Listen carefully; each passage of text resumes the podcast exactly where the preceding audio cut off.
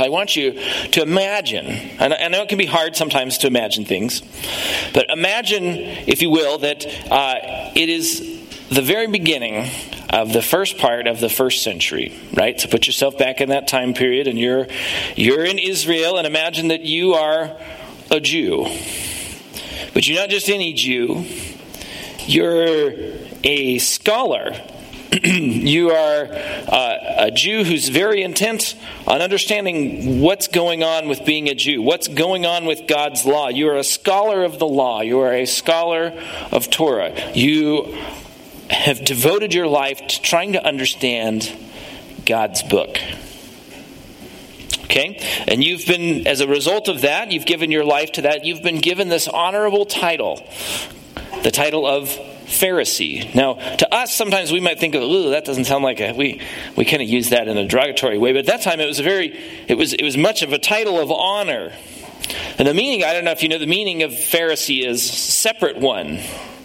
So we talked about this a few weeks ago that the, the people of Israel were, were called out. They were separate. They were called to be separate from the nations around them. Well, a Pharisee is really someone who is called to be separate within that nation of people called to be separate. So you're kind of at the top religiously. You're set apart from the rest of the Jews because of your knowledge, because of your religious zeal. Right? So that's who you are and as a result of that you're you're intimately familiar with the scripture, right? That's what you've given your life to. And so you are familiar with passages such as this one from the book of Proverbs. This is called the Oracle of Agur. This is part of it. He says, Who has ascended to heaven and come down? Who has gathered the wind in his fists? Who has wrapped up the waters in a garment? Who has established all the ends of the earth? What is his name? And what is his son's name? Surely you know. So, what does that mean? Who, established the ends of the earth? Well, you know who it is. If you're a Pharisee, you know it's God Almighty, Yahweh, the Creator. Obviously. But then there's that extra little line there. What is his name?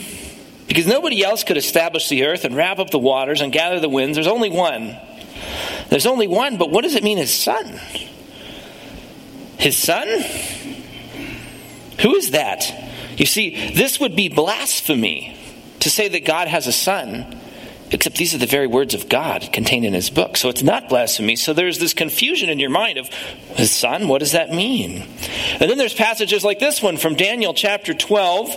It says, Many of those who sleep in the dust of the earth, so many who are dead, shall awake. Some to everlasting life, and some to shame and everlasting contempt. You go, okay. So those who are dead are going to resurrect to life. The dead are going to come back to life and not just back to kind of the life that we have, but to, what does it say? Everlasting life. Well, that's very different than the kind of life we have now. They're going to come back to this everlasting life, and the scripture says it's going to happen. But as a Pharisee, you're probably scratching your head and you're going, how's that going to happen? And when is that going to happen? I don't understand that. And then there's passages like this one from Ezekiel. It says, I will sprinkle clean water on you, and you shall be clean. From all your uncleannesses and from all your idols, I will cleanse you. And I will give you a new heart and a new spirit I will put within you, and I will remove the heart of stone from your flesh and give you a heart of flesh. And I will put my spirit within you and cause you to walk in my statutes and be careful to obey my rules. So, as a Pharisee, you read this passage and you say, Whoa, God has promised to transform us. He said, What? A new heart and a new spirit, and then even the Spirit of God to come live inside of me? Nothing like this has ever been seen. But this is God's prophet, and God is promising this to us through his prophet. So, what does it mean? And so, you take all these passages and you say, How do I put these together? How do I get meaning from this? And when is this all going to happen? And sure enough, in the midst of this, remember you're a Pharisee, you're this particular Pharisee, and it's the beginning of the first century. In the midst of this, this guy shows up at the Jordan River. There's a picture of the Jordan River. He shows up and he starts preaching about repentance. And he's preaching about what he calls the kingdom of God. His name is John. And he's actually baptizing people in this river. They're like, what is going on with this guy. And so you and the other Pharisees kind of get together and you're like, we got to find out what's going on. So we're going to send some representatives. So you send some representatives out there to ask him, John, why are you doing these things? Who are you? And his response is this He says, I baptize with water, but among you stands one you do not know, even he who comes after me, the strap of whom, whose sandal I am not worthy to untie. And who is he talking about? Like, what, what is that? That doesn't help me. But then comes this other man, and he begins to do amazing things. And he, he takes water and he turns it into wine. And even seems like he can heal people from their infirmities and their diseases and their blindness. And most importantly, he speaks with authority on the thing that you have authority on, which is the scripture. And he isn't a Pharisee. He doesn't have that title. He hasn't been called out like you have. And so, who is this man? Who is he? See that one that John said, I, I, one's coming after me? Is that who he's talking about? I don't know. Now, as you might have guessed, I've put you in the shoes of a guy named Nicodemus. You've probably heard of him before. And the guy who performs the miracles, obviously, is Jesus, right? We, we live in the time that we do, and so we know kind of how the story goes. But given that backstory, I think it's helpful for us to understand the questions Nicodemus probably had in his mind of how does this all this stuff fit together? Because we get a picture in John chapter 3 of this interaction, this conversation between Nicodemus and John, or in Jesus. So let's let's pick it up there in John chapter 3. So Nicodemus comes to Jesus by night. And he says this, he says, "Rabbi, we know that you're a teacher come from God, for no one can do these signs that you do unless God is with him." See, Nicodemus has all of this knowledge about the scriptures, and yet he has all of these questions, like we talked about, wait, eternal life and the Son of God, and how, how does this all fit together? He has no way to piece it together. So he seeks out Jesus, this miracle worker. He says, Hey, you're a miracle. And really, this statement is a question. It's not really phrased as a question, but it is a question. He's saying, Hey, Jesus, is God with you? That's what he's asking. And Jesus, of course, doesn't answer the question directly. He says this He says, Truly, truly, I say to you, unless one is born from above, he cannot see the kingdom of God. And so Nicodemus probably hears this and he surely must think, How in the world is the answer to my question about is God with you? How is that found in whether I am born from above? I don't even understand what that means. And so Nicodemus responds with another question. He says, How can a man be born when he's old? Can he enter a second time into his mother's womb and be born? Which is a pretty legitimate question to ask, right? Like, we think any of us would probably ask that same question. Like, how exactly can that happen? And what are you talking about? But so we got to understand the Pharisee belief. The Pharisee belief at that time is that, hey, we are born physically, we live a life, and then we die. And then, after we die, if we've honored God enough in our life, we're going to see a new life. We're going to see that resurrection. We're going to experience a new life with God. But that just means that this life that we have between birth and death is the life that we have, and we've got to do the best we can with the life that we have to be ready for the next one. We get one shot. It's all up to us. And so Jesus responds to this and he says, Truly, truly, I say to you, unless one is born of water and the Spirit, he cannot enter the kingdom of God. That which is born of the flesh is flesh, and that which is born of the Spirit is spirit.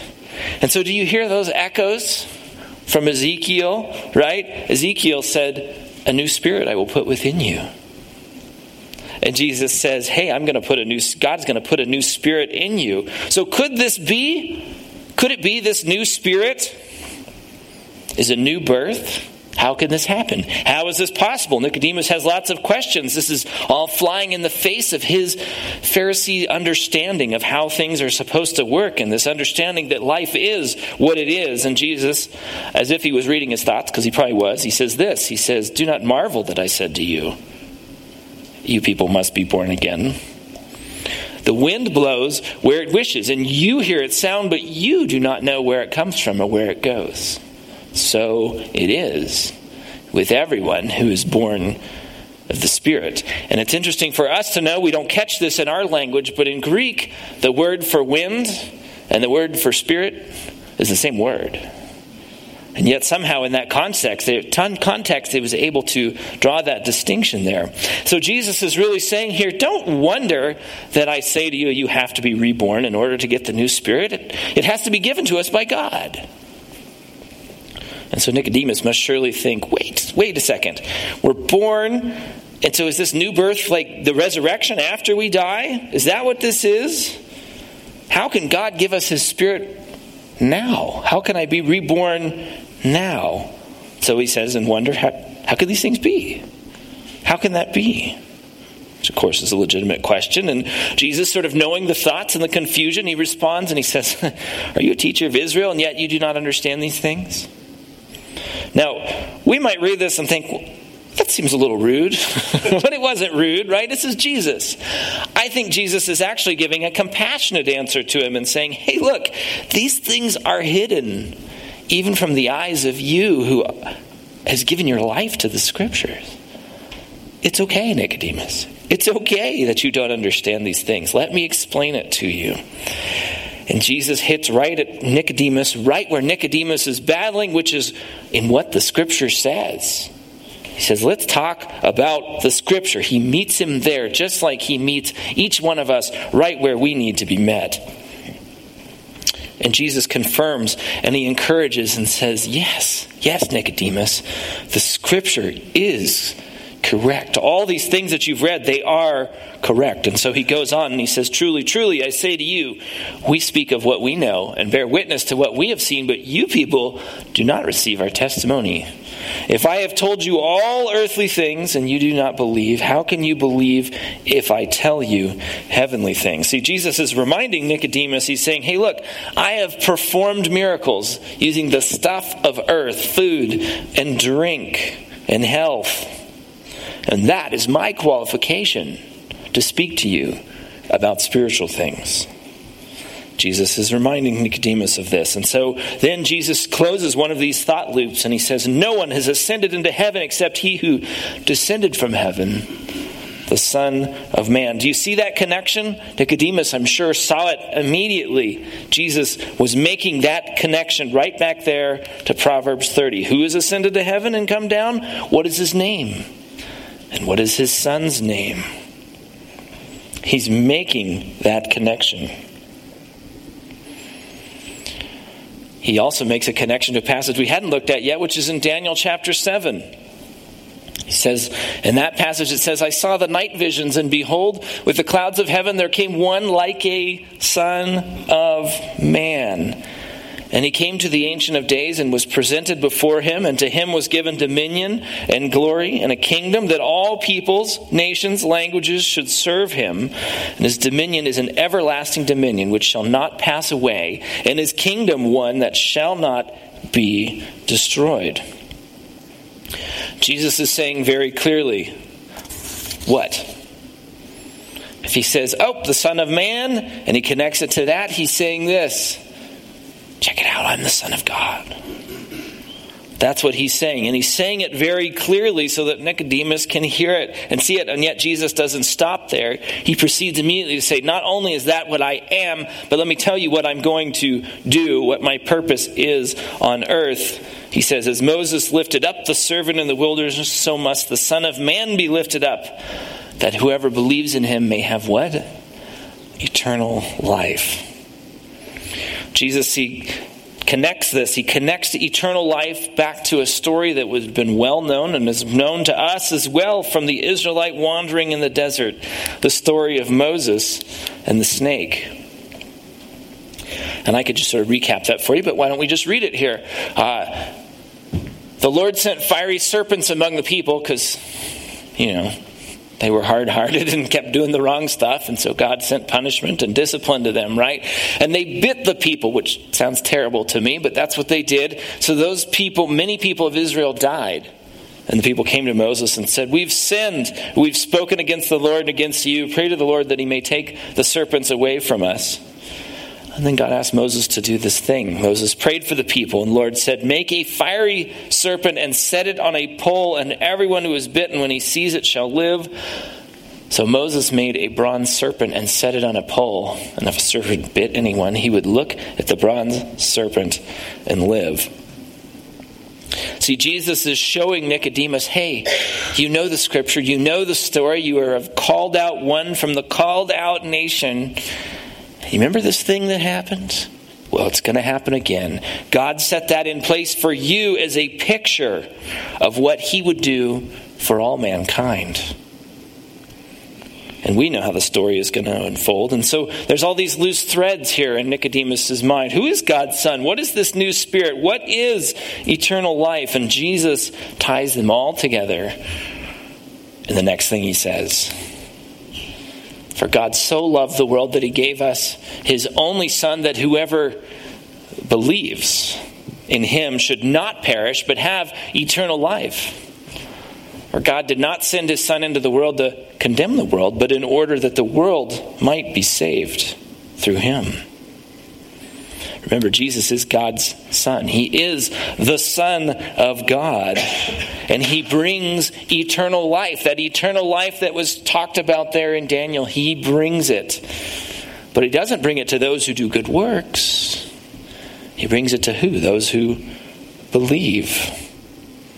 Jesus goes on. He says, Whoever believes in him is not condemned, but whoever does not believe is condemned already because he has not believed in the name of the Son of God. That new spirit from Ezekiel, that new spirit, God's spirit that's coming to live, he's saying it's coming now. Not just at the end, not just after you die, it's coming now. And just like with Moses and the snake, see, in that story, it wasn't, okay, you guys go do a bunch of stuff and you'll be healed. It's look to the snake.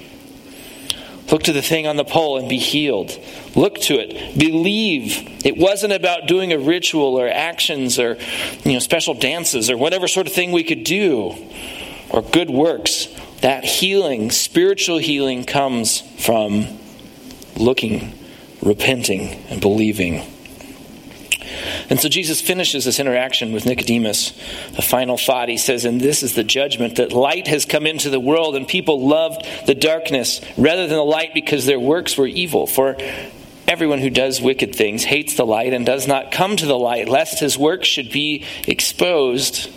But whoever does what is true comes to the light, so that it may be clearly seen that his works have been carried out in God. God's Spirit has come into the world, into those who believe. And many are going to hate it. So that's the interaction we have between Jesus and Nicodemus. And we say, okay, how do we apply this to our own lives? Well, it's the gospel. This is the good news. The good news that we don't have to work our way to be right with God, we just have to believe. And so, really, Jesus is telling us hey, we get a new birth. We get a new birth. Well, some things we can remember out it this week as we walk into the week here. First thing we can say is, who's that for? Is that just for special people? is that just for people who do good stuff? And Jesus says, no, it's not. It's for those who believe. It's not just for one race of people. It's not just for the ones who are called out. It's not for one nation. It's not just for people who are good. Right? It's such a common thing in our culture. You say, well, why, why might you be right with God? Oh, I'm a good person. Well, are you good? Are any of us good? I think every single one of us is snake bitten by sin, and our sin separates us from God. And so I really think who is it for? It's just simply for those who listen and believe, those who turn their eyes to Jesus. Who do you know who needs to listen and believe? Who do you know? Where is it from? Where's that new birth come from? Well, obviously it comes from God, right? He's going to put his new spirit in us. It's coming to live in us. It comes from God. But I think there's sort of another spin I want to put on it here, which is that it's coming from the future. And I don't mean like, you know, the new birth got in the DeLorean and, and, and came back in time or something. I go, okay, what does I mean by it came from the future? Well, like Nicodemus was right. There was always a promised resurrection. There's always been this promised regeneration of life at the end. And so he wasn't really wrong in that. But Jesus came and brought a piece of that regeneration, a piece of that new life he brought to us now. When we look to him, there's healing now, just like the Israelites looked to the snake and they were healed then. It wasn't they looked to it and then they got re- regenerated later. No, we, we see elsewhere in the New Testament it talks about the Holy Spirit as is a deposit guaranteeing our inheritance. It is a piece of something from the future brought to us now. We don't have to wait until we die to be right with God. I think that's a really cool part of this new birth. And we could say, well, what does it do? What does this new birth do? Well, just like in Ezekiel, it's really the fulfillment of what was said in Ezekiel. It takes out that cold heart of stone that's in us and gives us a living heart. And of course, we're not talking physically, we're talking spiritually. Spiritually, we get a new heart, and this is manifested in the person who believes in, in a couple ways. One, it, it gives us a new spiritual awareness. Uh, a number of you here are parents, right? Like, like I am, and I know I don't see. I think our families with the little babies are probably affected by the plague or whatever's going on, and they're not here today. But we all sort of know, like little babies, when we've experienced little babies, we go, "Oh, their awareness is very small," and we even understand from from science and research that children who are even inside their mom do have some awareness. They can sense pain and light and sound and other things. But as they're born and as they grow, we see it with our little kids. Their awareness, it's it's like what they're aware of starts to gradually grow and grow and grow. And then they become teenagers and it shrinks a little bit. No, I'm just kidding. And then it grows and grows, right? No, that's what it is. And it's the same spiritually with us. We get reborn spiritually and our awareness increases. Augustine described it as our, he said, our loves get reordered. And so, if you haven't believed, if you haven't been born again, this might be something that's difficult to understand, and it can be something that's very difficult for us to explain to somebody who has not been reborn, who hasn't believed. But if you have, you can testify and say, Yes, it is true. I didn't understand it before, and now I understand it. Our spiritual awareness comes alive gradually as we grow in this new life. It also gives us a new spiritual identity. See, children are born, and regardless of who your parents are, you're born and your identity is kind of wrapped up with them. It really is. See, Jesus said, God so loved the world, which means He just loves us. He loves us because our identity is with Him, not because of things we do, but because of who we are. He loves us that way. And so when we believe and when we are reborn, our identity becomes no longer in the things of the world, but our identity becomes wrapped up in Christ. Do you ever wonder why the world is in an identity crisis? Everybody's confused about who their maker is. And so, how do we get this rebirth? How do we get this new birth? Well, it's really, really quite simple. He tells us there that first thing is to repent, which just means to turn away. I'm going to be reborn. I'm going to turn away from the things that I, uh, my sin that I, I think is going to get me right, things that are going to satisfy me, and I want to turn to God. I want to repent.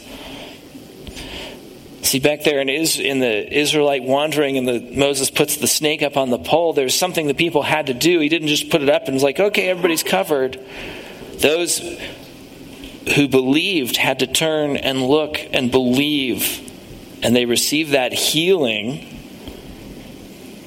And it's the same with Jesus. It isn't good works. They didn't have to go do a bunch of stuff and then look at the pole, or they didn't look at the pole and do a bunch. They just had to look and believe. And in the same way, that's what we have to do: is to repent and to look and then believe, which is really simple. And you go, well, why is it so simple?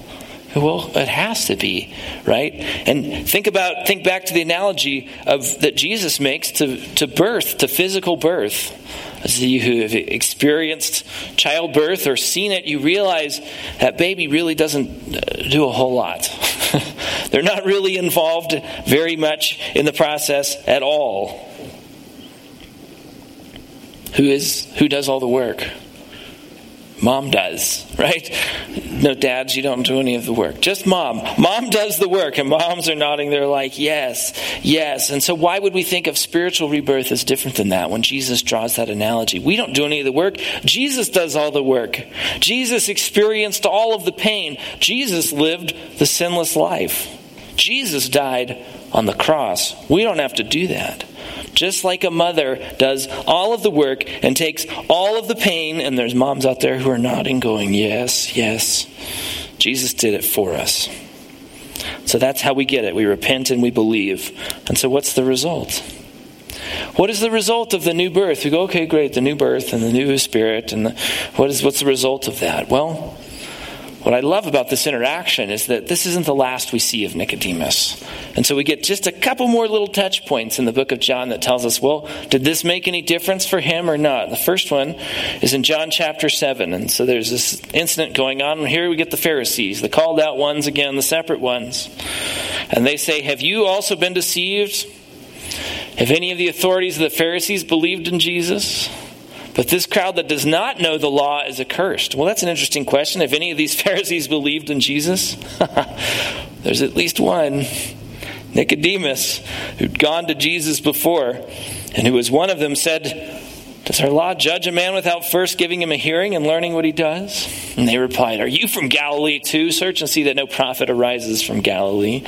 Nicodemus takes a stand, and he wouldn't take that stand if he didn't have faith if he didn't have a new birth. Then again, later we see at the end in John 19, Nicodemus is there again.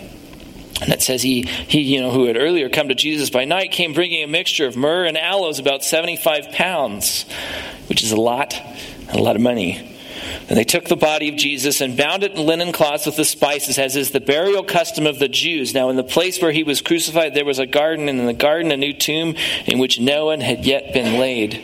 And when you understand the Jewish customs and what these Pharisees were involved in for Nicodemus to be anywhere near the burial of a dead body on the night before the Sabbath or the Passover, you go, whoa, he would not do that unless there was a new birth and a new life in him. And so, what is the result? The result is a changed life. The result is a changed life. That's what we're aiming for. And I would trust that's what we could learn from the scripture. Let's let our lives be changed by that. I'll pray and we'll close today. Heavenly Father, thank you for giving us this interaction, this picture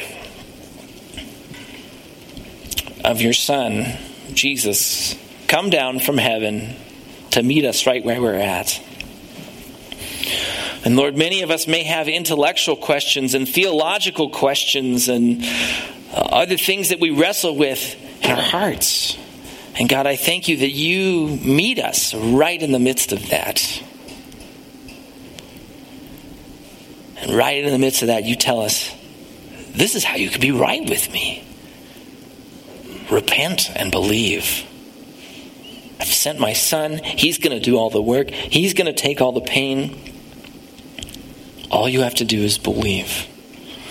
Thank you, Lord, that you will regenerate us. Someday, we'll pass from death, pass through death into eternity and there will be a resurrection, and there will be a regeneration. And we thank you, Lord, that you have given us, those of us who believe, you have given us that deposit of the Holy Spirit, a new spirit living in us, taking out our cold heart of stone and giving us a live, beating spiritual heart, your heart.